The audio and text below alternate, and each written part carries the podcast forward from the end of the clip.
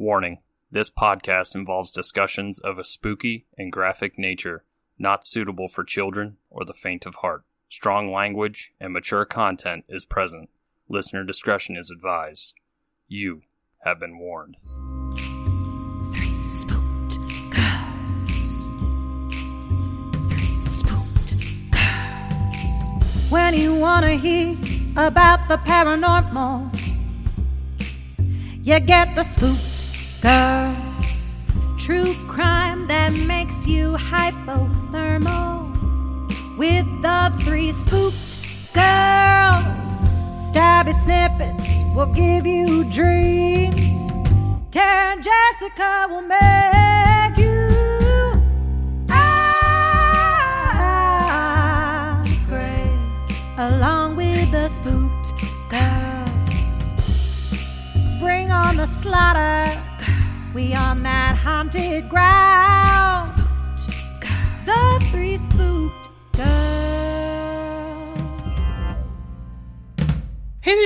And welcome back to another episode here on Three Spooked Girls. My name is Jessica, and as always, I'm joined by my favorite gal pal, Tara. Hey, spooksters. Today is another patron select, which was requested by Brittany, and we will be talking about the serial killer, Richard Biegenwald. I'm going to call him Richard for the most of it because I don't want to deal with that last name. That's fine. But, okay, let's get down into it. Richard Fran Biegenwald was born August 24th in Staten Island, New York. Richard's childhood was very rough as he was beaten frequently by his alcoholic father, Alfred Biegenwald. This caused Richard to act out when he was really young, like very young, like age five, when he set his house on fire. Oh, what the fuck? Right. Oh my god. like your kid is turning nine, subtract four years. Oh. your kid set the oh. house on fire. You'd be like, what the fuck? yeah. Oh my god. Okay, so this landed him in the Rockland County Psychiatric Center for observation, which I couldn't. Okay, I'm gonna caveat this, guys. This is one of those stories that, like, when you start researching it, you get the same info over and over again. Some people write it really well and it's very fluffed out, and then others, it's just like, this is his life. I tried.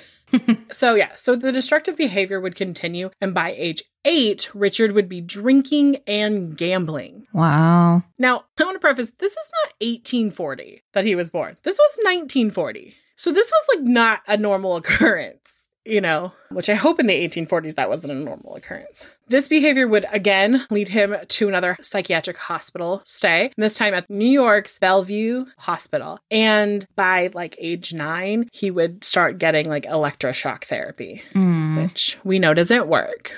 Makes people a little more wired. hmm So after he left this hospital, they weren't like, you can go back into society. He actually had to go to like a specific school, and it was a state training school for boys, and it was in Warwick, New York. And he was a little shit there.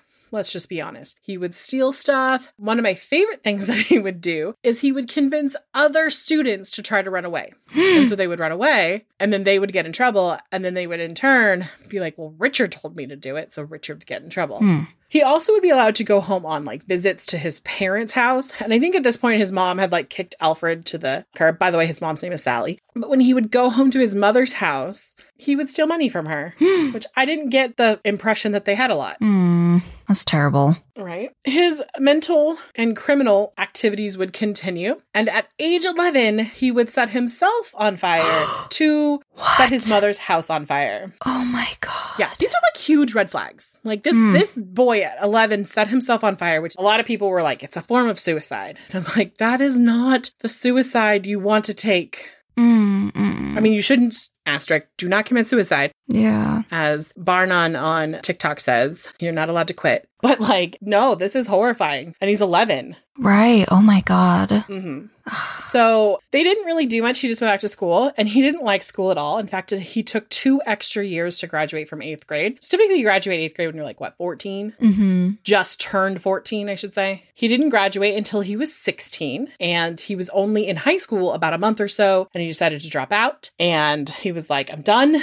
The whole New York or New Jersey thing. Mm. I am going to go to Nashville, Tennessee. Oh, okay. So, like, big ass change of pace. Oh yeah. Mm-hmm. So he lived there for a couple years until he was about 18. Not much was known what he was doing. I'm assuming he was working because, like, otherwise, like, how would he have eaten and whatnot? But at age of 18, Richard would steal a car and then he would be arrested for transporting said stolen car across state lines. He was arrested in Kentucky and that made it a federal. Now, according to sources, he only served a little bit. Mm. He's 18, so the year has to be 1958, Mm-hmm. which is the year he moved back to Staten Island. So, literally, like, no time. Mm. This is when Richard would begin his escalation of his crimes on December, it was really fast. On December 18th, 1958, Richard would rob a grocery store with accomplice Frank Spadoff or Spurdroft. They don't know. There was like, could possibly be this spelling or this spelling. He stole another car and went to Bayonne, New Jersey, and robbed the store. During the robbery, Richard shot and killed the owner, Stefan Sladowski. Stefan was an attorney slash prosecutor, so that probably made people like really fucking pissed off because like not only was he a business owner, but he was like a prosecutor, so Shit. He probably knew people. Yeah. Well, at this point in time, after the robbery and murder happened, he took off and went on the run, but he didn't get too far and wasn't on the run for very long because he was captured a couple days later in Salisbury, Maryland. He got into an incident with a police officer and there was a police officer shooting. Nobody died, but like there was an altercation with the firearms. Oh God. He was then taken back or extradited to New Jersey, where he was found guilty for the murder of Stephen and was given life with parole. Mm. So he had the opportunity. hmm And that he would. In 1975, so 17 years later, he was released for good behavior. The God. Jesus. Right? Once Richard was released, he was on parole. He was doing like odd jobs. He got married. He was just like doing his own thing. So it was about three ish years. After that, he made a few bad moves. The first one is he failed to report to his parole officer for a check in, which is kind of a big deal because, like, you're supposed to do that. Hmm. Also, about this time, he would be considered a suspect in a rape case.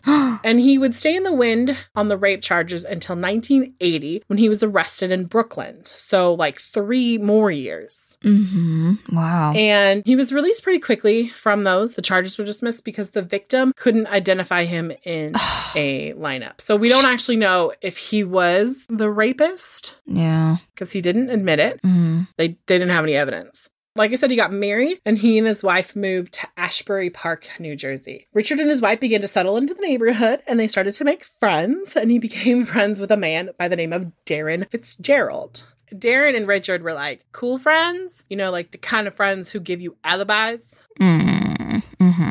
or so it seemed. They had a normal friendship until January of 1983. So now we've moved three years into the future. It wasn't until January of 1983 that people would even know what the two were up to, especially Richard. On January 23rd, police surrounded Richard's home. And also at this point, like, I think at, from what I could kind of gather, some places were like he was still married, some sources, and others were like his wife had left him. But no matter what, Darren was living with him at the time. Mm. Weird? I don't know. I mean, I know you would let me live with you. That's different. Anyway, what the police did is they like pulled a ruse and like lured him outside onto the back porch where they then grabbed Richard and like brought him into custody. Mm, And he was like, shit. And Darren was in the house, but apparently their house had a secret room, What? right? So Darren was like in the room and he had several weapons. And basically, I think Richard was like, he's in this room. Like, I think he kind of told. Mm. And detectives were like, uh, Darren, you, you need to come out. Like, you need to come out of the room. hmm obviously he's like no and, and then they just threatened to shoot through the wall and he's like i, I give up like that was it hmm i mean it's not that cool that how they got arrested however when they searched the home they found large caches of weapons and illegal drugs Mm. Yeah. Police confiscated several pipe bombs, handguns, rifles, shotguns, a machine gun, rohypnol, chloral hydrate, marijuana, a live puffer adder, What? Venom collecting apparatuses, floor plans of like several residences and businesses in the area. What the fuck? And I, that's exactly what the police were. They were like, Mm. there's a reason he's known as the thrill killer. Mm. like- hmm I don't even think it was so much that, like, I mean, he killed several people, but like, it was more of, holy shit. Like, hmm if he had like not been caught, Mm. yeah. So the two were arrested in connection with the murder of 18 year old Anna Olesiewicz. She was shot four times in the head on August 28th, 1982, after being lured away from the Asbury Park boardwalk. Her body was found behind the Burger King in Ocean Township by children who were playing. And it was like they found the body in January. So, like, mm. just a few days before they arrested. While Darren was being interviewed by detectives, he was like, okay, listen here. Richard's a killer. Like, I know this. And how I know this is he has showed me other bodies, and I can take you to where there's another body. Hmm. So Darren was like not that loyal friend. he, he turned state evidence real fucking quick. So he took them and because like I said, Richard had previously told him where he had hidden the body in a garage and then had reburied it. Darren told the police that he had helped Richard transport another body to his mother's house in Staten Island and buried it in the basement. Hmm. Darren went on to say that while he was digging in the basement, he exhumed a body that Richard had buried sometime before. yeah, I know, I see your eyes. Darren led the police to three other bodies in addition to the two buried in Staten Island. And I'm going to go through all the victims all at once and kind of talk about them. Okay. So when they were at Richard's mom's house, Sally, a news reporter like asked her like, "Oh my god, what do you think of this? What do you think happened? Like, did your son do this?" And she replied, "Only God in heaven knows what he's done or the reason for it," she said. "But he is still my son and I will care for him and visit him. I guess that's what they mean by a mother's love." What? I'm like, "Ma'am, your son is 52. You don't need to baby his ass." Mm-hmm. As the investigation went on, the police located a ninth victim. His name was William Ward, and he was buried in a shallow grave in Neptune City, New Jersey. Ward was a prison escapee whom Richard had shot four or five times in the head and then disposed of the body at a cemetery nearby.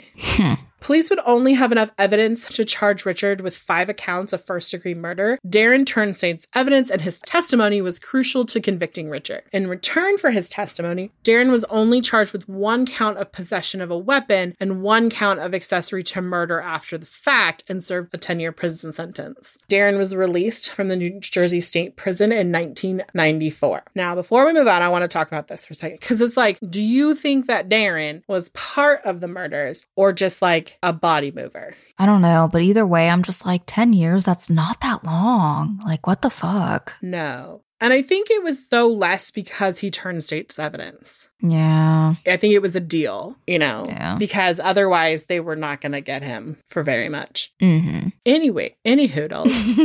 A Monmouth County jury found Richard guilty of all five counts of first degree murder, and he was sentenced to death by lethal injection, but the sentence would later be overturned by an appellate court. Richard's first sentence was overturned in 1989. A new jury again sentenced him to death. The case became a flashpoint for controversy over the death penalty, and he made his case to the Supreme Court. In August of 1991, the sentence was again overturned, and Richard was tucked away in New Jersey State Prison to rot away. And that he did. Until his death, he was serving four life sentences without the possibility of parole in the New Jersey State Prison. Richard died on March 10th, 2008 at the St. Francis Medical Center in Trenton, New Jersey from a combination of respiratory failure and kidney failure. Hmm. So, you know, sometimes when we're like, I really hope it was painful, I feel like that was that. Mm-hmm. Okay, so his known victims, before we kind of end this episode, we'll talk about the victims that they found and who they were. Okay, so we know his first victim was Steven Slowadsky, who he shot in the robbery attempt in 1958. Now, a lot of people are like, he had a huge spree from 1958 to 1983. I'm like, no, he was locked up for 17 years. He wasn't killing all that time. He really only killed for like six years with an addendum at the beginning. However, I think if he hadn't gotten caught, for sure.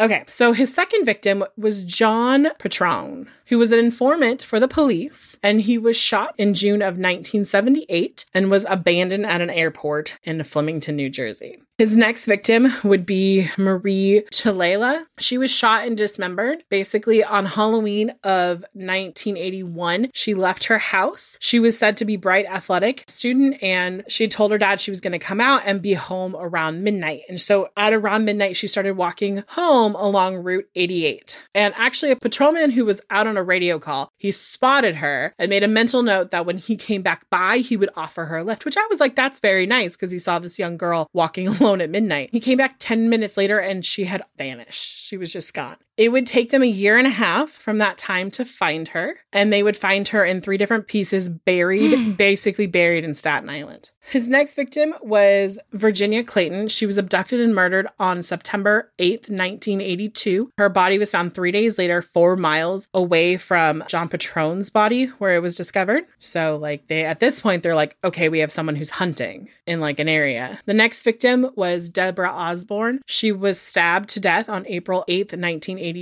and she was actually buried on top of Maria's body. So, like, when they dug up at Richard's mom's house, that's where they found her. Oh, man. hmm And then Anna was his next, which we know she was found in Asbury Park. And then William Ward was his next victim, who was killed in September of 1982. So, John, remember the guy earlier who's the police informant? Mm-hmm. When they dug up his body, they found all but his jawbone. So, they at first assumed it was a mob hit. Like he was a rat. So, they took his jaw, but it's just this dude. And then the last known victim was Betsy Bacon and she disappeared in November 20th of 1982. I had a little trouble finding if they actually like found her, but he was presumed to have killed her. So that is the story of Richard Biegenwald. Oof. He should have been, I don't know, sometimes like I, I, it's hard to advocate to like lock up a child in a psychiatric facility. But if he's mm-hmm. 11 years old lighting himself on fire, we should probably look into that more. Yeah, no, for sure. That's, oh, wow. Okay, so we want to say a big thank you to Brittany for being one of our $10 patrons and mm-hmm. picking this episode. It was fun to do the research because I did not know who this person was at all, and I like learning new things. So Yes. Thank you. If you want an episode just like Brittany's, you can do so by heading over to patreon.com backslash three spooked girls or hit the link tree in the show notes, which will take you to our Patreon page. And once you head over there, if you select our $10 tier, our $10 or up tier, you can pick an episode. So we will see you guys next time. Bye, guys. Bye.